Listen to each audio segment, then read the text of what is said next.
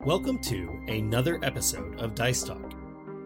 Tonight we have another very special episode planned for you because tonight we are presenting part two of our Call of Cthulhu actual play miniseries. If you have not listened to part one, then go back two episodes to episode 12 so that you can hear the first part of our story. In addition to myself and Girunduu, we are joined once more by Danie and Rachel. Our next episode of Dice Talk will return to the traditional interview style format that you have come to expect, but we will continue this Call of Cthulhu story in the episodes following. Thank you for tuning in, and I hope you enjoy the show.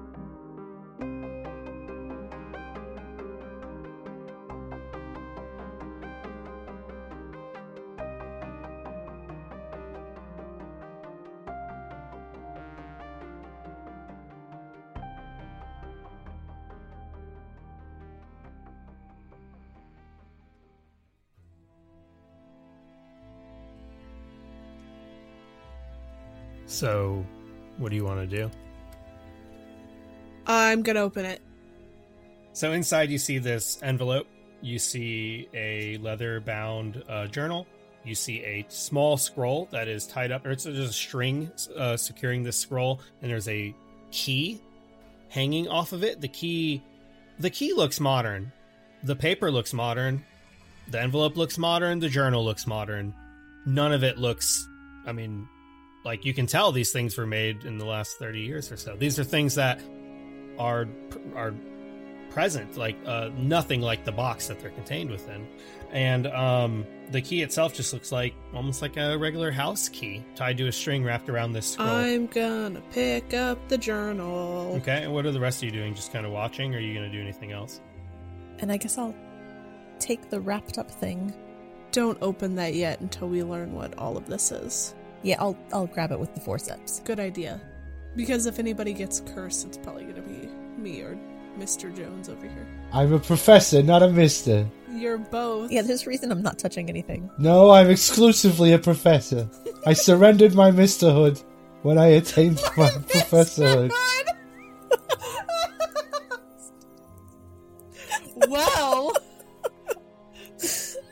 All I imagined was them castrating professors whenever they got to that tier of learning.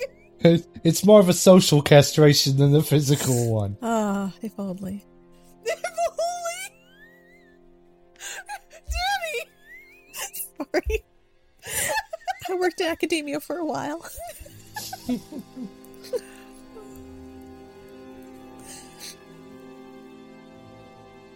gonna open the envelope. You're opening the envelope. So she grabs the journal and immediately you notice there's a good maybe five, four or five or six you know six pages with things written on them kind of some of them trail over to the back side of the page. There's a couple different entries uh, with dates marked at the top and uh, detailed writing. But as you're kind of like scanning through before actually reading yeah you open this envelope.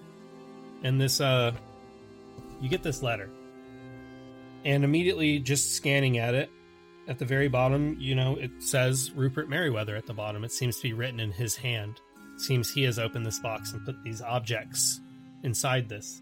It says dear friends in the years after the nightmarish events of that night in my youth i have seen many strange things.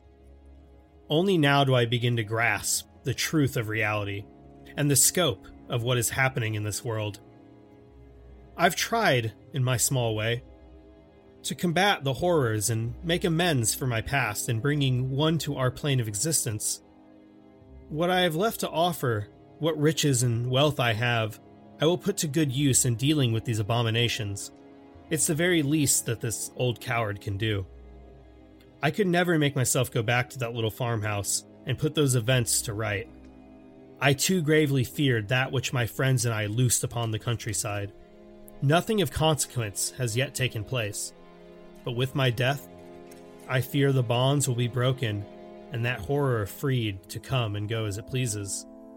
Lives not yet taken already weigh heavy on my conscience. The method of delivering the thing out of this world is still in that accursed house. The translations made by Marion from the book De Vermis Mysteriis. I was never strong enough to take on the task, but I have hope that you are. In ridding the world of this, perhaps you will save my soul from hell. For I fear that my deeds have not been enough to release me from this burden. I do not expect your forgiveness for what I ask you to do. Rupert Merriweather. This sounds terrible. I don't think I want this job. We have a choice. Although, I'm still not sure I entirely I don't think- I mean, there's no scientific evidence that any of these sorts of things even exist. I still don't think. I still think we could get stabbed. There's people out there wanting it's this thing. valuable enough that we have to at least protect this box. well, that's certainly true. I guess we go check out this. Well, let's let me check out this journal first. Is it in English? Yeah, Okay, I'm gonna read the journal. the first page, at least the, there's a few pages that look like they've been ripped out and things. The journal looks like it's been well used. Okay. Um, there's a few blank pages, but the first page is intact. It is dated February 27th, 1877. Jesus. Marion Allen has acquired an artifact, purportedly Egyptian. It appears to be a small sarcophagus of gold. Inside is a large piece of amber, which entraps a specimen of some unknown species of arthropod. Allen is very excited, as the box corresponds to a description he found in an ordinary reference volume in the university's Orne Library. Allen says that, in another book, De Vermis Mysteriis, is an explanation of the powers of the box. The text says the small animal trapped in the amber is actually the host to a bound jinn, a guide to the spirit world. Allen says the tome mentions that originally there were four such pieces of amber contained in the box. Oh shit. There is no mention of what happened to the other three. We are agreed, and a date has been set to conduct a ceremony intended to summon the jinn, which Allen assures us will be friendly in nature. We have chosen the night of Saturday, 18th of March, the night before the new moon. There's no amber in the Idiots. box, is there? no. Well, there is an object wrapped in a cloth. Oh, oh right. maybe That's there what is I'm holding on to. That's just the first page. There are a couple pages here. Oh. You see a second date written just on the backside March 19th, 1877. So, a little less than a month later, we began the ceremony as Allen instructed. According to that described in De Vermis Mysteriis, a fire is set in the fireplace and a pentagram chalked on the floor, marked with appropriate symbols and illuminated by two black tapers placed near the center, flanking the piece of amber with its entrapped spirit. The others sit in a circle while I, the designated watcher, guards for malevolent spirits. I sit in the corner of the room. At least I get the comfort of a chair, while the others can look forward to sitting on the floor for hours. Allen throws a handful of powder into the fire, producing an evil smelling smoke and dampening the flames, which now burn a sputtering green and brown. Those seated on the floor begin the Latin chant that Allen has transcribed from his book.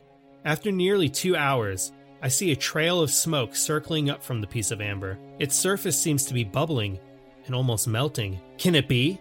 Have we finally achieved success? I start to see a form. On that same page, halfway down, is another date March 20th, 1877, just one day later. We have finished with our plans, and we have sworn a pact to never speak of what happened last night. We have satisfactorily explained the death poor Robert, and in some manner the madness of Harold. The sheriff accepts the explanations of a carriage accident. We planned it well. Robert's neck was broken in the fall, we told them. Harold struck his head on a rock when the horse's leg broke and the carriage rolled. Would it be that it was only that? For the rest of us, we will be forever changed by what we experienced last night. I will write down the true events so that they are not lost completely. The thing formed in the center of the pentagram, shapeless and nearly invisible. Its terrible voice should have given us a clue, but we were so foolish. It spoke, and then Allen cast that damned powder on the jinn, the dust of Ibn-Ghazi, he calls it, and that's when we could all see it clearly. Words cannot adequately describe the faceless thing with a thousand maws. It roiled and toiled and bubbled, never fully revealing itself at any one time. So terrifying was its aspect that I was frozen in place, my pen falling from my nerveless fingers. Cecil and Allen seemed as lifeless as myself, while a short, sharp cry issued from Crawford's mouth. Robert, however, rose to his feet, and before anyone could stop him, he stepped forward as though he was going to embrace our horrible guests. He flipped the page. With its arms, or those appendages that seemed most like arms, it took hold of poor Robert. It twisted his head around as though he was a doll. The lifeless corpse was then thrown back into Harold's lap. And that's when he began shrieking. That damn shrieking. The shrieking that has never stopped. Ever since. Even after we handed him to the sheriff's office the next day. We still had a chance, apparently. Allen believes that if we kept our wits, we could have reversed the summoning and forced that creature back to wherever it came from. But Crawford panicked, and he mistakenly, believing it would dispel the creature, he reached forward and kicked kicked the pentagram, destroying it, breaking the seal, and ending its protective effectiveness. Released from the binding symbol, that thing, with a screech that could have only been unholy satisfaction, was ejected from the house, disappearing out the window as a roaring, screaming wind of boiling colors. On that same page, he continues March 24th, four days after this. Allen intends to leave Arkham and travel to find a solution to this crisis. He said that he intends to seek out occult scholars in New Orleans. I pray he is successful, but my hopes are not high at this point. He insists that I be the custodian of the gold sarcophagus and not show to anyone. What's even more odd is that he instructed me not to visit or even live in Boston. I can only guess as to why, as he will not tell me his reasoning, apart from his insistence that it's for my own safety. Marion still thinks that the thing could yet be destroyed, or at least dispelled, but none of us who remain have the stomach for such an undertaking. I hope he can find a way to safely banish it without another one of us falling under its malevolent grip. We now believe the spell we cast to summon it inextricably bound the thing to the house. Allen went back this morning to retrieve some of our belongings and store our ritual accoutrement. He says that he is that he heard it bumping around in the attic over his head, cursing him all the while. He said that it also told him that it was that it only has to wait us out. When we who were present are all dead, it will roam the earth freely, slaughtering and feasting at last. Thankfully, the warding signs carved by Allen during better times, times that seem so long ago now, apparently are effective and bar that thing entry except into the attic of the farmhouse. I might be able to sleep for a few hours tonight knowing that it's bound to the attic and it cannot harm anyone else. I am hopeful for the first time since we stupidly released it from its chamber. If I told him the truth, then we'd have time to seek the answers. God be with you in your search, my friend. And then the last entry October 14th, 1877. So seven months later. I just discovered that Marion Allen is dead, and has been dead for some months now. He was murdered in New Orleans this past August. I suspect that he spoke to the wrong sort of people about the things that he has seen, and they killed him. The newspaper mentions a sarcophagus, so maybe they were after the gold. That is three of us that are gone now. I must do something. I've already began ancient history classes at the university, and I believe I will try to research the problem at the farmhouse and the manor. Perhaps I will uncover an ancient secret of how to rid the world of this beast in my own way. You also see a newspaper clipping taped to that same page. It says August 14th, 1877. A brutal murder at the docks, New Orleans.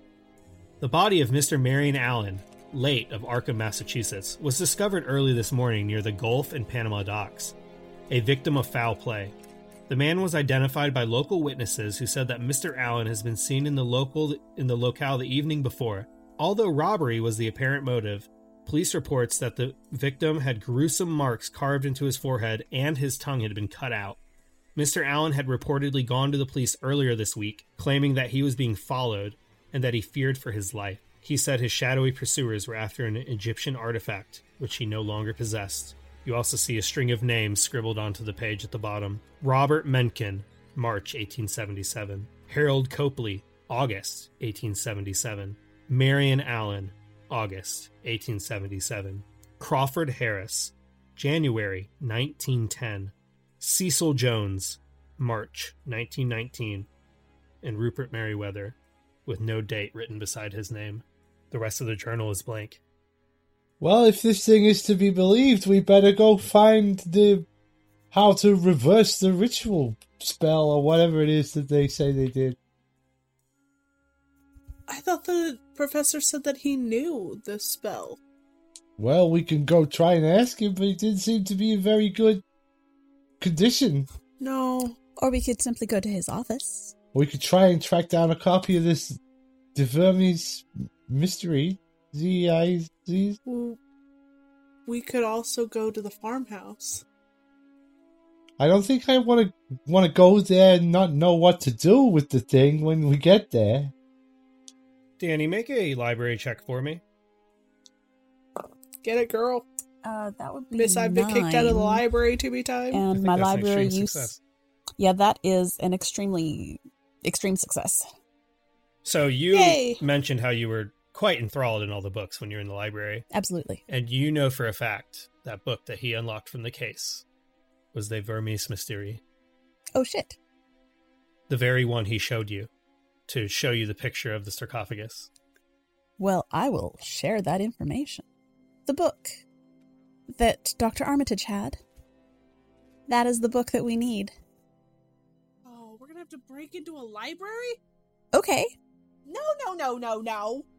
I I have uh, essentially free access to the to the to the library at least during the day. They're not gonna let us take that. We don't out. necessarily have to take the entire book out. Just a few pages? We just copy the passages. We only have to get you know we just take the book out of the case, write down what we need, and get the get the hell out of there. I don't know about your skill, but I am not particularly skilled at copying languages I don't comprehend. Yeah, it was written in Greek, ancient Greek, Ah, why wasn't it Latin? I understand Latin. which is odd to you because the title is In Latin. Latin, How strange. but it is no doubt written in Greek. Like you saw it. Like I think with your level of study, you could recognize Greek, but maybe not understand it without pouring I into mean, I, translation. I as And as a I think- person in the real world could recognize Greek characters like written down. Like hmm Mhm. wouldn't understand what they say, I, but yeah, I could so totally understand. Right. And I think with your level of Recognize it. scholarship that you could conduct research and translate it given the time in the books. I think Dr. Jones could do that, you know, given the time. But I feel like we probably don't have the time. Uh, do we need to talk to Dr. Armitage again? Well, I didn't want to have to say this, but I do have a gun. I ha- I've been worried about protecting myself. There's all these kinds of people leaving dead birds on my car. have you had uh, it before? You know that. Well, you know some of these students. This Danny Jeffers Jefferson is a very rough customer, and he. Yeah, that's why I carry a switchblade knife. Um, but I I am pretty sneaky. I could sneak in and steal the book in the night. How sneaky am I? If I could put a numerical value on how sneaky I am, that numerical value would be 20. So probably not too sneaky for me. I mean, I'm I'm double that. I- So Can we just talk about like this would be like if two of my students convinced me to help them break into the school to like steal a laptop or something? I just. yeah. yeah, I. But if I object too strenuously, we don't have a mystery to solve. So. My ha- my hands mean, are tied by the conventions of the game we're Perhaps playing. just start with Professor Merriweather's office and see if maybe he has a translation of it because that's true. he did mention having a translation. Should I try and dis- distract him? He's not going to be in the office. He's in the hospital. Oh, Merriweather. I was thinking of the other professor, Dr. Armitage. That was the one I was thinking of. Well, I think we start We with could check- Merriweather, and then if we have no luck there, we can go back to Dr. Armitage. And But there'll be no one in his office, so yeah, we could go check his office. don't want to show him the the co- sarcophagus though. You can certainly go try to, you know, investigate um, Dr. Merriweather's things, but you do know he said when he handed you the box that this is everything he, he needs Yeah. and that it's not safe to open it here and he didn't give you much information and you would you would assume that maybe in his desperation he probably would have provided you with anything he had access to regarding this situation Do you want me to open that wrapped thing in case it's cursed and then only one of yeah, us is cursed? and we should look at that scroll too because scrolls. I will take the thing. I will unwrap it. Yeah as you roll it out the paper doesn't seem fragile or old or anything. It's not like it's not like pulp paper. It's just regular new paper and as you unfold it you see a printed and signed deed for an address that is somewhere in the um uh, for a location in Ross's corner and you can assume that it is the deed to the farm. Cool.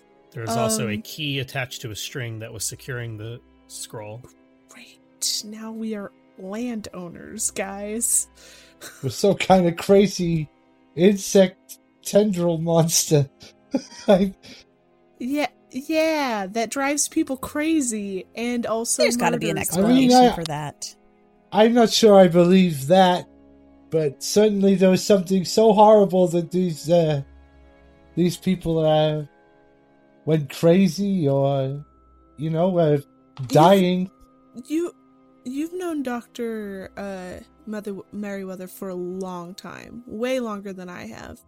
Do you honestly think he's just making this up? I believe he believes it, and as a as a matter of respect for him, I'm willing to play along. But I don't believe in demons and genies and insect monsters Why not? because I'm a man of science. You know, with uh, that Dr. Freud and all of his psychology stuff, we could probably explain away a lot of what he's seen. There's there I'm sure there's a logical explanation. Mass hysteria, some kind of drugs. I mean, if they're trying to do rituals, I'm sure drugs were involved. That, well, listen. You ever hear of a fella called Silas Lancaster? Don't you dare! Don't Yes, you please. dare! he told me some freaky shit. Wait, it's 1926. How old is Silas right now? Like 22? Uh, he'd be forty something. he was 40 when he started the war. Or wait, one World War One or two? He was in World One. War One. Yeah. Okay, okay. I was like, Yeah, he's like this 48. He's like, I'm going in. to. Thirty, thirty-two, I think, something like that. He was in his early thirties when World War One broke out. Okay, Oh no. canon. This is truth. But eight, 1884, I think I said he was born. Anyway, that's a, that's a different thing entirely. Yeah, yeah. Crossing the stream. Hello, No, Silas, go I'm back young. to your time frame. I'm I'm young Silas Lancaster. No, no, you're not. I hear you've been having problems with the occult. no, Silas, go away. This is my mystery.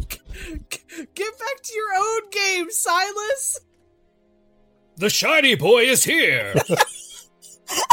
Who the fuck is this? No, no, not Don too. no, Get the fuck out of here Oh, with your tentacles. your tentacles. oh. Okay. And wait, wait a minute. Who's this? Ah, well, I never did see no tentacle monsters before. Mainly, I just like putting my hand up and doing them cavity searching. No, not again. Jamala Pendergrass. Jambalaya Pendergrass. Oh no. It like literally is only funny if they've seen every one of these things. Probably none of them have seen all of them, oh. but you know. Oh man. Only funny for Adam, who's missing all of this. I feel like this is a pretty good session. Honestly, he's missing all of this. For wanting to spend time with his wife. He'll just have to wait for the podcast to come out. It's okay, I'm recording. Get out of my head, different voices. I'm Nevada Jones. God damn it! Um, okay, so was there anything else besides Get out of my head. was there The, anything the else small wrapped object. Yeah, the small wrap. That's all that's left is a I will small object. Uh, fits in the palm of your hand. Seems to be wrapped in like a silk cloth. I will open that. You're gonna open it. Yes. You see a small piece of amber. There seems to be a um, some sort of like break in it. Seems like something has been like it has been damaged by blunt force, and um, maybe something was removed from it. Let's wrap that back up and put that back in the box.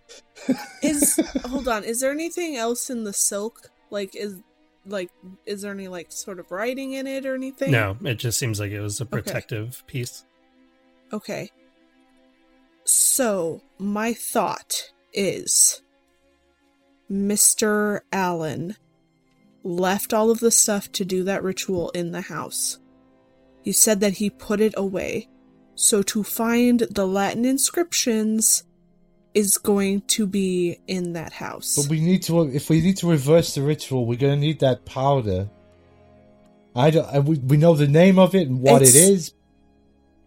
R- right, but but what in the journal it said that he put all of that away. So my thing is, is he probably put it away in the house? Well, maybe the components, but the the it, we don't know anything about what the ritual is or how to perform it. If we need, we still need to read the book. So we're gonna have to go back to the library ah, right. one way or the other. I don't want to talk to that guy again. I mean, I don't want to talk to him either, but it, we we don't have to. He's gonna ask me if my dad said that he could see it, and I'm gonna have to lie to him again. No, you're not. Just let me deal with him. I will say that you're close enough to both locations that you could travel from one to the other in less than an hour. So if you wanted to go to one and then return to the other, that's an option. And at this point, you're you're like equally like equidistant to either location. I mean, nice lady student type person. We go back there, and I will talk to the man, I and I I will make sure that he does not Have- interfere. a name. I'm so, I'm really bad at remembering names. I'm sorry. This is why you always get terrible Louis- teacher reviews. Well, you're not in any of my classes. You came to. I met you I this can't morning. listen. It doesn't say that I cannot review a teacher that I haven't had a class with. You rate rate your professor on cubiform. I've never seen you before this morning. Well, this experience has been terrible. Well, I remember her agree. name is Lois. Thank you. Lois. I'm sorry, Lois. Nice lady type Lois person. Okay, Mr. Jones. It's just Professor Jones. No, it's just Jones. If you can't remember my name, I don't have to remember your title. This hat says Professor. he suddenly pulls out this hat out of like you're you're not sure where he got it. Was he holding it the whole time? You're not. You didn't think it was secured around his neck or something hanging off the back. He just suddenly has It's a collapsible hat. hat. All right, let's go back to the library. All right. Yeah. So you all go back out into the garage, open it up. Nothing seems odd. Nothing seems like it's changed. Get in your car. You don't see anyone. It just seems like your normal yard and your normal, I wouldn't even say a neighborhood. You don't really live in a neighborhood, but your normal street. Nothing seems out of place to you. We packed up the And you're- sarcophagus, right? Yes, it's in my purse. I'm not leaving that shit behind. So did you put all the contents back inside and you're bringing everything with you? Or Yes. what do you, what's your plan with all that? Uh, I put it all back into the sarcophagus so that it's uh not just flopping around in my purse, and I slipped the sarcophagus back into my purse. Okay.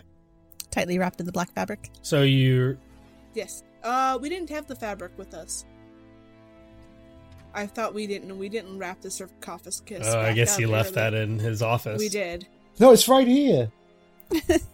So you might want to grab a, a shirt or something to wrap it in. Oh, okay. I'll run up to my room, grab a scarf, That works. and wrap a, wrap the sarcophagus back up in a scarf, so it's not hitting my switchblade. There you go. of all the random weapons I have, I have a switchblade that Papa gave me. He could trust you with it, I guess. He said it would get me out of tight situations. I have a hockey stick. On you at all times? Yep. It's one of those collapsible ones. it might be in your car at Probably. the campus, but you- you're headed back there, so you could you could surely Yeah, grab I'll, I'll it. pick up my hockey to. stick. So you get in a car. I don't um, think we'll have any out, time for and games. You, and you drive all the way back. So it takes about, you know, 20, 25 minutes, just like before. Uh, before too long, you move from a rural area to the suburbs and finally into the very urban area that is the Miskatonic University campus. Um, you know, you're able to find parking and everything. And between before too long, you were at the Orne Library. You go ahead and park your car. Seems like just like before. It's you know seems like pretty busy, but you find a parking space. It's probably close to maybe four in the afternoon. Oh my god, it was morning the last time we were here. Well, yeah, you all met at the um. It was like ten or eleven in the morning when you met at the at the hospital. Did a little bit of research, drove Yeah, back yeah, and yeah. forth. So it's it's been a few hours. You were probably in the in the library for close to an hour That's the first true. time. I do not want to do whatever ritual we have to do at night. no. We might have to. They did it on the night of a new moon. well, let's go find out what the book says. When is the next new moon, Jeremy? Do I know this? Make a natural world check. Well, that's not great for me, Jeremy. Uh, fail. Fail. You're not really sure. You don't normally pay attention to. I mean, you'll recognize a full moon or something, but you don't know the phases and you don't know what to expect. And I'm just All an engineering student, guys. I don't know things. However, as you pull up and you you park. Um, you don't have to use your horn excessively to get into this parking space or anything. You start to hear a.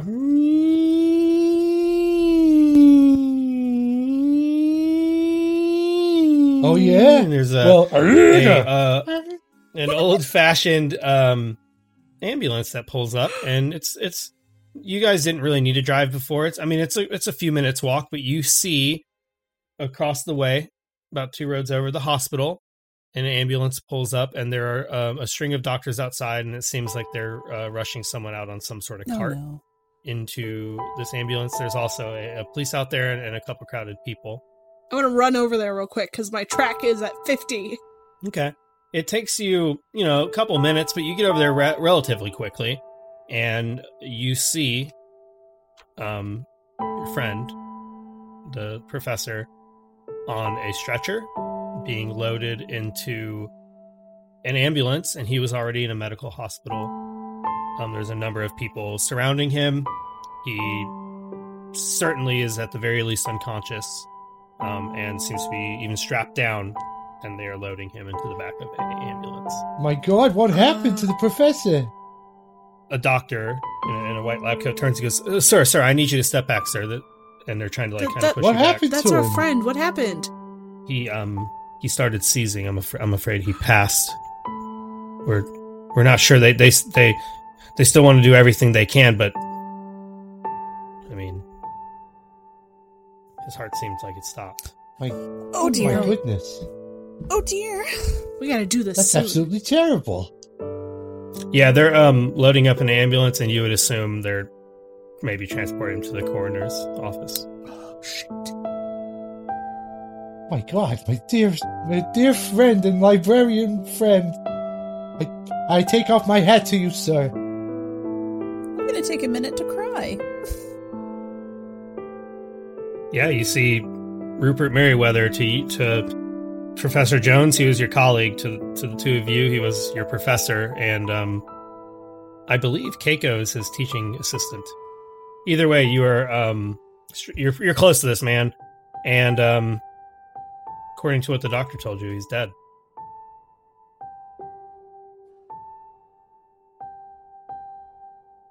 I I just start taking off towards the library.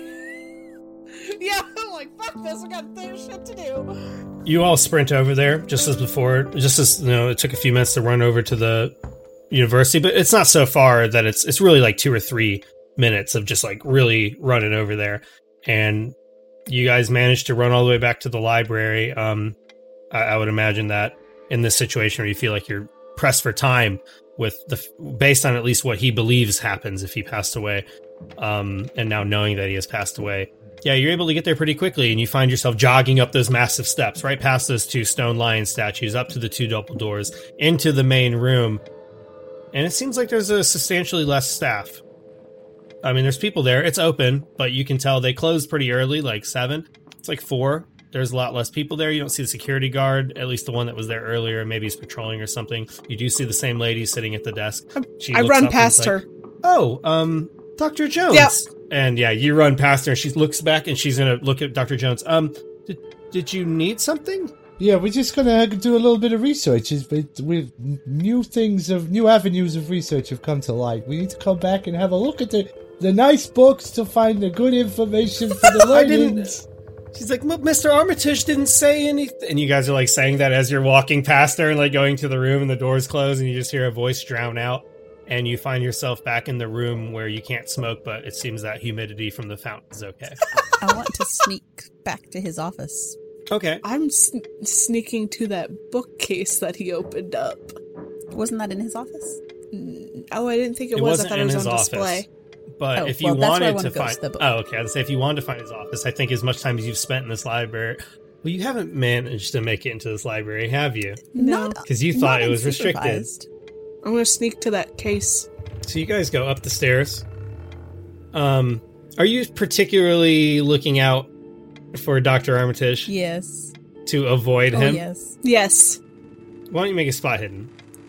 All of you can, if if you're all Damn. trying for the same thing to make sure you don't get seen by him. What happens if I roll luck? I can't roll luck. You can um, spend luck to choose to pass a roll instead of fail. That's a lot of luck that I would need to drop that down. Mm-hmm. This is six. Oh, Girunduu got us. You see him, he has his back turned. He's on the bottom floor. You see him way across the library, probably 140 feet away. You're like, that's him. His back's to you, and you guys know you can sprint off pretty quickly to the left and, and go up those stairs to the second floor where you had seen the display case before and, and probably get there pretty quickly without him seeing you. You know for a fact, like, that's him over there, and he's not paying attention at the moment. Come on, quickly! Now's the time. We gotta get up the stairs. Shush! Happy Gilmore? I'm whistling, whistling, whispering.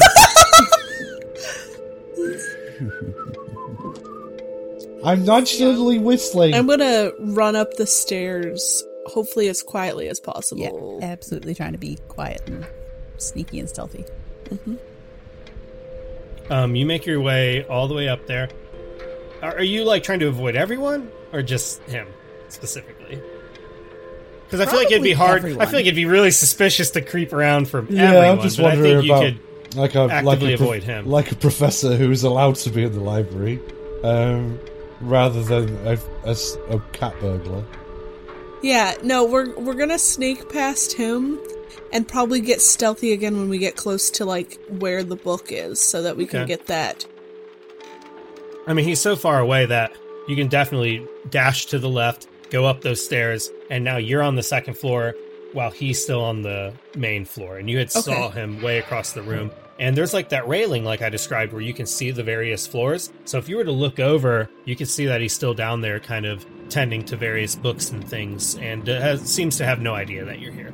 You Okay. go down that same uh, that same row of books where it's almost like a corridor of these volumes on both sides. You take a right and you round that corner to find that same one of many, but that same display case. And there it is, the book. Vermis Mysteriis, and there it is, secured, and just as you saw him last, locked away in the glass case. Gonna try and pick that lock, yo. With what? Like a bobby pin? Yes, because I have lock picking skills. Okay.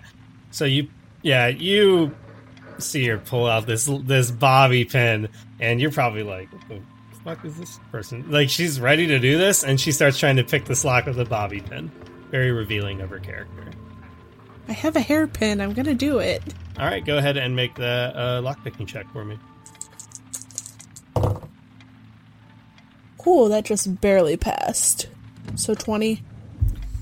Um, all right, a pass is a pass. You're able to wiggle the lock. It seems like you're not doing it super stealthily, but the only people you see immediately are students, and there's a professor near you. And I mean, people know probably at least by face that Dr. Jones is a professor, and they don't. No one's at least seems to be paying much attention as you open this case.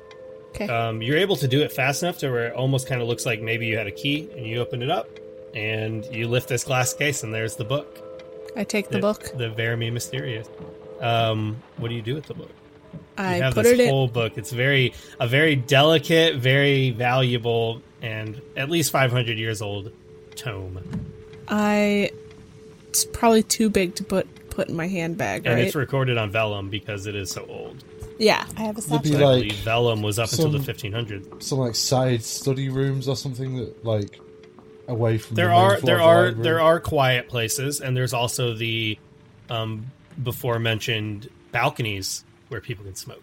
We're not taking this to a balcony. It's too old for that. Let's go find one of those study rooms. yeah or like the stack or somewhere quiet where there's not going to be a lot of Yeah. people Okay. Yeah, you're able to find a study room relatively quickly. Um, there's this secluded room. You go inside. It's just like a very simple room, a little light fixture, a table, a couple chairs. But there's a door you can shut, and it's quiet. It's even more quiet than the rest of the library, and it's just kind of a secluded area. And yeah, there's like five or six chairs in here. Certainly enough room for all of you. There's no windows or anything. Um, it doesn't look outside. It doesn't look into the library. It's just a secured study room. I'm going to bar the door with a chair Okay. I'm actually instead of that, I'm going to keep an eye out. So I'm going to sit in the chair and make sure I can like peek through a crack in the door to make sure no one's looking for us. Okay, I don't know that you can see through a crack in the door, but you could probably see if like Well, I mean, like I would open it a little bit to like Oh. peek out, not an actual like crack. so you actually keep it cracked then, so that you Uh, yeah, see. just a little bit. Yeah, just to make sure I can keep an eye on any movement. okay. So she immediately und. So you put this chair under the doorknob so they can't open. She immediately undoes that, opens it, and then sits there to where she can see outside and keep watch. Um, while the two of you have this very expensive book, or I don't know. Well, I guess it is valuable, not expensive. A very valuable book sitting on this table and very this delicate. Is, this is my area of expertise. Um, Yes, and you would know how to handle such a thing with care, I believe. So He sets it on I guess I fire. just smoking right next to it. Um, There's a fountain. It doesn't even matter. it's all mildewed. This is like 500 years old. It's disgraceful the way they treat these books. So yeah, I guess I want to try and find the relevant sections for this ritual. the other thing you find interesting is like, it's in ancient Greek, hmm but it was written 500 years ago in like the 1400s. And the subject matter is mostly Egyptian. This book isn't right. Well, uh, the thing is, is that uh, Egypt was, uh, you know, Cleopatra. She was uh, Greek and uh, was actually ruled by the Greeks for for many years. Um, after the the late the, the later dynasties, have, uh, but um, yeah, to find that from the uh, so far out of time is uh, odd, to say the least. So, what are you attempting to do here? Because you don't speak.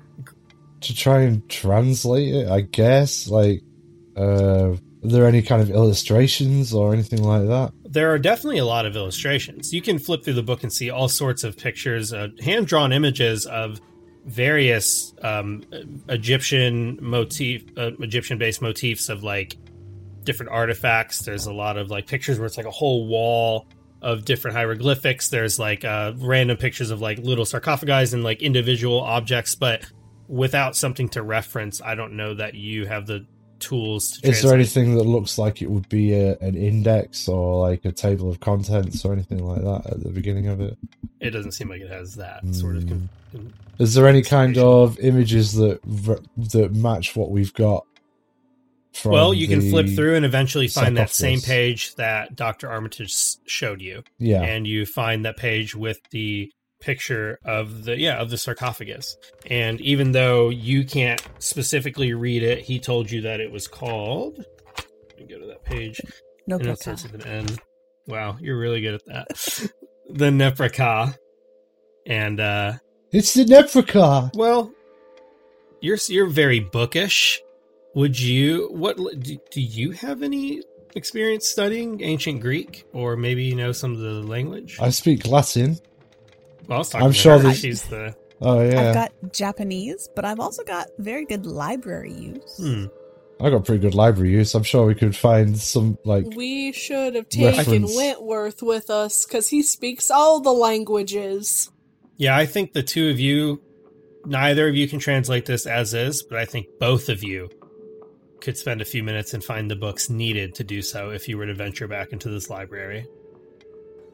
I think we need to. I don't know if I want to get him involved. There's already. Well, I don't think you need Armitage. I think the two of you could go Yeah. in and I was just saying. stealthily find a book. I was saying to uh, to Lois. I don't. I don't think we need to get him involved. It's uh, already there's too too many people. No, that was me saying that we should have taken a different character that knows all Oh. the languages. I'm looking at some of the other character sheets. All right. Yes, let's try that then. Let's Yeah. see if we can find some kind of um, translation text, some Collins dictionary from Latin to uh, Attic Greek or whatever this is written in. Uh, library that use. was a success on my library use. Uh, it was a failure for mine, but only just. It was 41. You could use 40. luck. I can You use can luck. choose to spend some luck if you want to succeed. Yeah, why not? Might as well. Okay. So you spend a little bit of luck, and the two of you um, are successful. So why don't you explain to me so what what you did to go find these books? Kind of, I would assume it takes a little bit of time, but maybe not too long. Well, you know, I'm, I'm familiar with the Dewey Decimal System, and uh, it's just a matter of finding the languages section because libraries are all organized according to the Dewey Decimal System. It's just a matter of, of finding the right section and then getting to the correct book there for the languages, foreign languages, translations, Rosetta Stone, perhaps. Just grab the tablet and get- drag it in. Yeah, we just like get a bunch of different volumes on Greek, whether it's Byzantine Greek or Attic Greek Just or keep stealing things. whatever. Just, it's not stealing; it's a library. I mean, we did break Like, into a case for this book. Yeah, but we Well, haven't, stolen, it. it. We If still we- left it in the library. Yet. yes, well, Haven't we're, stolen we're using it for reference purposes, which is the entire reason for a library to exist. So that's okay. Yeah, the Rosetta Stone was discovered about 130 years prior to this, so you certainly could find tr- uh, written copies of it. And then, like I said before, they they do have a small fragment of the original Rosetta Stone on display, but obviously that would require a, a high risk for little reward. yeah. But you can certainly find some books that will help you translate this, and I think it maybe takes you a little bit to find them, but not too long. Um, the the book itself, the Verme de Mysterious, was in the section that was um, having to do with Greek language and all that kind of stuff. So it didn't really take you that long to find what you need, and before long, the two of you are back in the room and able to have the means, the tools that you need to translate this book.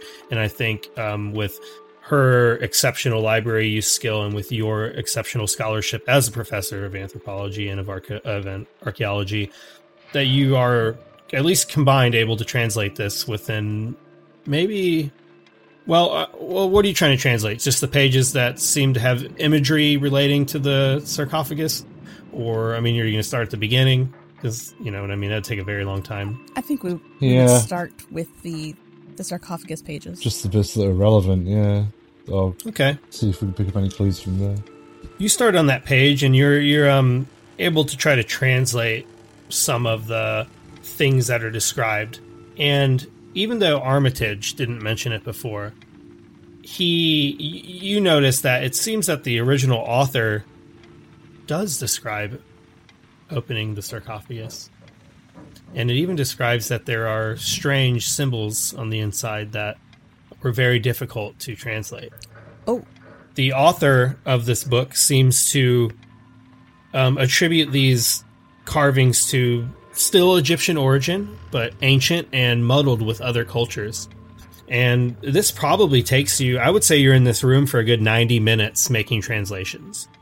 And what you get after all of this work is that the symbols on the inside of the box can be roughly translated to Seeker of Wisdom, servant of Yog-Sothoth, deliverer of the people of water, bearer of the spirits of Nyarlathotep, child of Thoth, seeker of wisdom. That is roughly the English translation that you can get from the strange carvings on the inside of the box. Yeah, does this mean can I roll against my occult occ- occult score to see if any of this means anything to me? You can roll a cult, yeah. Uh, 87, that's a big fail. Oh, damn. Um, you're not sure what it means. You, the only name you've probably heard of, Setheth, sounds vaguely familiar. Nyarlathotep doesn't, though. It sounds, it sounds, It sounds vaguely Egyptian. yeah, like it sounds like some sort. The way it's written sounds like it's some sort of like almost like a deity or or something. Yeah, and it, it it's seem, okay. or at the very least, maybe related to a deity, like a priest of the deity. But um, you're not too sure. But Setheth does seem like some name you've heard somewhere. How odd! I can't put my quite put my finger on on where I know this Setheth, but uh, it seems vaguely familiar to me. You just feel like maybe at some point in your vast scholarship that you have uh, heard that name. Still, this doesn't help us with the uh, the ritual, unless those would, unless this is the the chant maybe or something that they were doing. They said they were chanting in Latin? I understand Latin, so if I hope so. Did it say anything about pieces of amber inside the circle? Um, only the like the things that Doctor Armitage revealed to you that originally there were four pieces of amber concealed in the box, and they they weren't sure what their importance was. But um, according to the author in this book, originally the thing was found.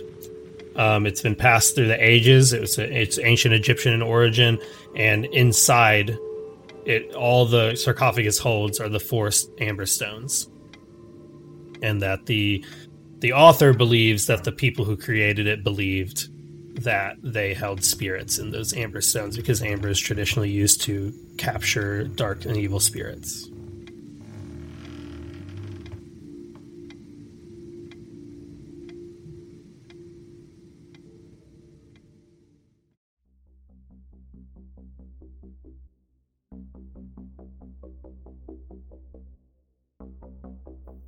Thank you for listening to tonight's episode of Dice Talk.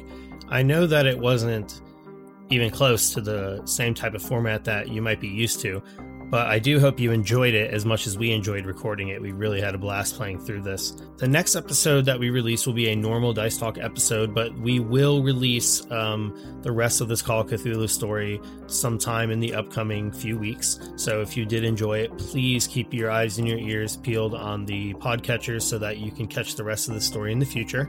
Uh, I would like to do a special shout out to Tabletop Audio. Tabletop Audio made the music that I use for the background on this podcast and that I'll continue to use for the rest of this series. I couldn't have made it nearly as high quality as I did without Tabletop Audio, so please go check them out. They're awesome. If you enjoyed the show, please make sure you're subscribed to the podcast so you're not missing any of our episodes. Make sure that you are on our Twitter, on our Instagram, on our Facebook so you're catching all of the updates. Um, I'm very active on the Instagram and the Twitter, especially. Also, you can go to majesticgoose.com. That's the podcast network, and you can check out all the other shows. They're all Dungeons and Dragons and tabletop related.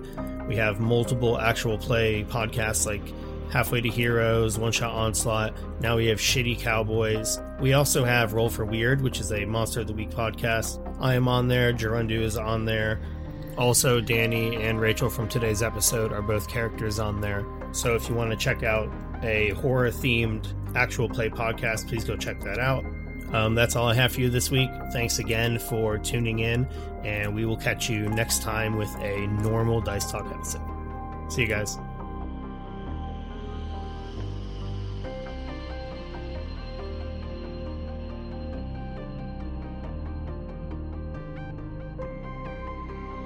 Majestic Goose Podcast.